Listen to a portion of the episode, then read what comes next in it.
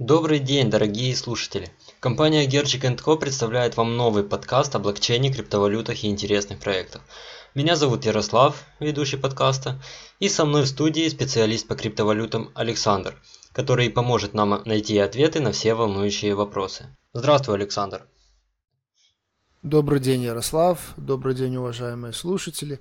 Сейчас многие задаются вопросом, что такое криптовалюта, откуда взялся биткоин и что это за диковинный зверь блокчейн. Сегодня мы с вами начнем разбираться в этом. Биткоин берет свое начало в 2008 году, когда некто Сатоши Накамото опубликовал в интернет так называемую белую бумагу, описывающую новый тип электронных денег, называемый биткоин. В отличие от ранее имевшихся разновидностей электронных денег, биткоин не требовал наличия единой организации, отвечающей за проведение транзакций, и подтверждения наличия средств, как это, например, делает PayPal. Инновация Сатоши, которая, к слову, до сих пор остается инкогнитой и никто не знает, реально ли это человек или группа людей, заключалась в решении проблемы распределенного консенсуса, которая является необходимостью проведения сделок между анонимными участниками, не могущими доверять друг другу при отсутствии централизованного посредника, гарантирующего проведение сделки и наличие средств для нее. Каким же образом Сатоши удалось это решить? А ему удалось это решить благодаря использованию технологии блокчейн и механизма доказательства работы, также называемого Proof of Work. Не углубляясь в математические подробности, это можно описать так. Блокчейн больше всего похож на распределенную систему обмена файлов, например, торрент. Но только вместо файлов участники сети обмениваются так называемыми блоками, которые представляют собой набор записей о транзакциях в сети биткоин за определенный промежуток времени. При этом не существует никакого единого сервера или базы данных, с которой кто-либо сверяется. Участники сети, называющие еще нодами, должны знать адреса в сети интернет одной или более других нод – у которых они могут получить информацию о блоках и которым они могут передать свою информацию. Но как можно понять, что блок, который получил участник сети, не является поддельным и что транзакции в нем настоящие? Это и решает механизм доказательства работы. Этот механизм решает и другую проблему, проблему двойной траты или double spending. Так, ты меня запутал. Как это все работает? Постараемся не сильно углубляться в подробности, но с высоты птичьего полета то, а, что делают майнеры, расходуя мегаватты электроэнергии, и есть выполнение условий правила доказательства работы. Их компьютеры решают сложную криптографическую головоломку методом простого перебора вариантов, и тот, кто решит ее первым, получает приз в виде определенного количества биткоинов. Сейчас это 12,5 биткоинов. Решение задачи происходит для каждого нового блока. Решив задачу, майнер включает все транзакции, поступившие на данный момент в сеть и дошедшие до этого майнера в новый блок. И так блок за блоком формируется блокчейн. К слову, а, формирование каждого блока происходит примерно каждые 10 минут. Каждый следующий блок связан с блоком предыдущим именно этим процессом решения головоломки так, что в исходные данные решения головоломки для текущего блока входит информация из цифровой подписи блока предыдущего. Таким образом, как только текущий блок решен и опубликован в сеть, предыдущий блок почти невозможно изменить, даже имея большую часть вычислительной мощности сети. С каждым новым блоком эта вероятность все меньше, и при шести блоках она равна космически малой. Подделка блока займет дольше времени, нежели возраст нашей Вселенной. Таким образом и обеспечена безопасность транзакций в блокчейне. Да, нашим слушателям найдется над чем поразмыслить. А теперь скажи мне, пожалуйста, какие практические аспекты это все дает? Об этом и поговорим. А, блокчейн предусматривает распределенную сеть, без какого бы то ни было контролирующего центрального узла, задающего тон всей политики сети. Если говорить о биткоине, то вся политика сети заложена в протоколе, и реализован этот протокол в программном обеспечении клиентов нод. Это программное обеспечение с открытым кодом, которое может просмотреть каждый, и каждый теоретически может сделать запрос на изменения, внося так называемые бипы – Bitcoin Improvement Proposal – Майнеры голосуют за принятие того или иного предложения в момент создания блоков. Таким образом, политику сети диктуют мегаватты и мегахэши вместо административного органа.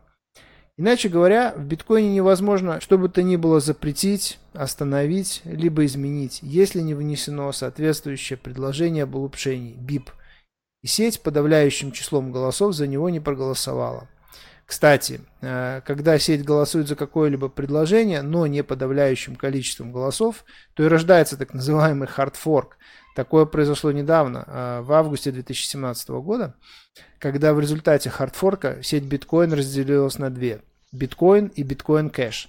За поддержание очень важного улучшения проголосовало около 90% майнеров, но и 10% хватило, чтобы разделить сеть и создать параллельную реальность. В результате этого обладатели биткоинов получили монеты в новой валюте биткоин кэш в дополнение к уже имеющимся биткоинам.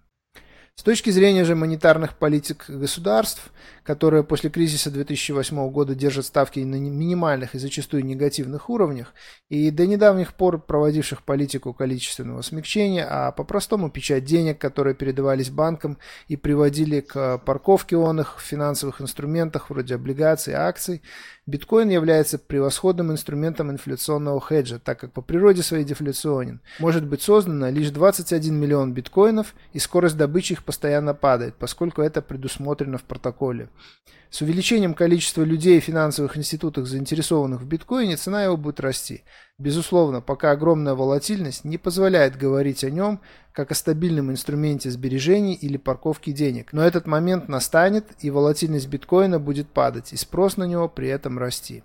Уже сейчас можно говорить о том, что несмотря на недавнее падение в 40% после запрета проведения ICO в Китае и последующем закрытии, хотя и отложенном, криптобирж, Большая часть падения была быстро выкуплена, а значит масса людей верит в него и ждет хорошей цены закупиться. Это классический buy the dip, выкупай пролив.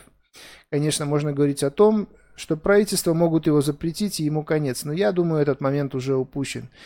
Еще в 2014 году в тяжелую для биткоина годину. Сейчас джин вышел из бутылки, и загнать назад его уже не получится. В борьбе правительств с прогрессом всегда побеждает прогресс и технологии.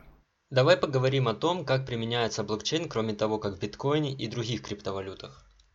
На самом деле этот процесс начался еще год назад, и на данный момент можно видеть не только технические усилия в этой области, но и легислативные. Так, например, был организован консорциум эфириума, называемый Enterprise Ethereum Alliance, в который входят уже сотни организаций, в том числе такие гиганты, как Microsoft, Intel, Merck, Toyota и так далее. Их интерес лежит в построении корпоративных частных версий платформы Ethereum для своих коммерческих целей. Такие же усилия прилагают и ведущие банки и финансовые организации. Есть уже и готовые продукты, например, блокчейн и криптовалюта Ripple, предназначены заменить собой систему межбанковских переводов SWIFT, которую поддерживают значительные игроки на этом поле. Находит блокчейн применение в сфере секьюритизации. Так, например, концерн Daimler, производитель Мерседесов, выпустил корпоративные облигации на базе технологии блокчейн. Либо крупная компания из Японии, Fisker, также выпустила в пилотном режиме свой корпоративный долг в виде токенизированных облигаций. Некоторые страны, например Китай, рассматривают вариант выпуска национальной криптовалюты. Хотя к этому стоит относиться скептически. Монетарная политика – один из любимых инструментов центробанков и позволяет монетизировать и в конце концов довести до инфляционного дефолта раздутое до безобразия национальные долговые обязательства. Без возможности печатать деньги по желанию, текущий подход к решению финансовых проблем долго не выдержит. С другой стороны, на блокчейне можно построить и инфляционную модель с неограниченным количеством валюты и скопировать текущее положение дел. Это, конечно, возможно. Находит применение блокчейна в медицине, например, в хранении данных о пациентах, в разработке инновационных лекарств, в хранении данных о геноме. Конечно, все это только начало, но уже делаются вполне конкретные весомые шаги. Есть движение в легислативе, например, правительство американского штата Делавер уже приняло закон, разрешающий токенизацию ценных бумаг, торгующихся на биржах этого штата. Банк Японии приравнял биткоин к валюте и полностью его легализовал. Аналогичная ситуация и в Германии. Там биткоин признан валютой и имеет статус равносильный любой иностранной валюте. В целом, движение идет семимильными шагами, и новости приходят каждый день. Очень много интересной информации, но боюсь у наших слушателей может случиться перегруз. На этом нам пора подвести итог нашего первого выпуска. Да, конечно. А в следующем выпуске мы расскажем о том, какие есть другие криптовалюты, что такое токены и, наконец, что такое пресловутое ICO и с чем его едят. Спасибо всем за внимание. Подписывайтесь на наш подкаст, канал на YouTube, Facebook и до новых встреч. Спасибо, Ярослав. Спасибо, слушатели. Желаю вам хорошего времени дня. До новых встреч.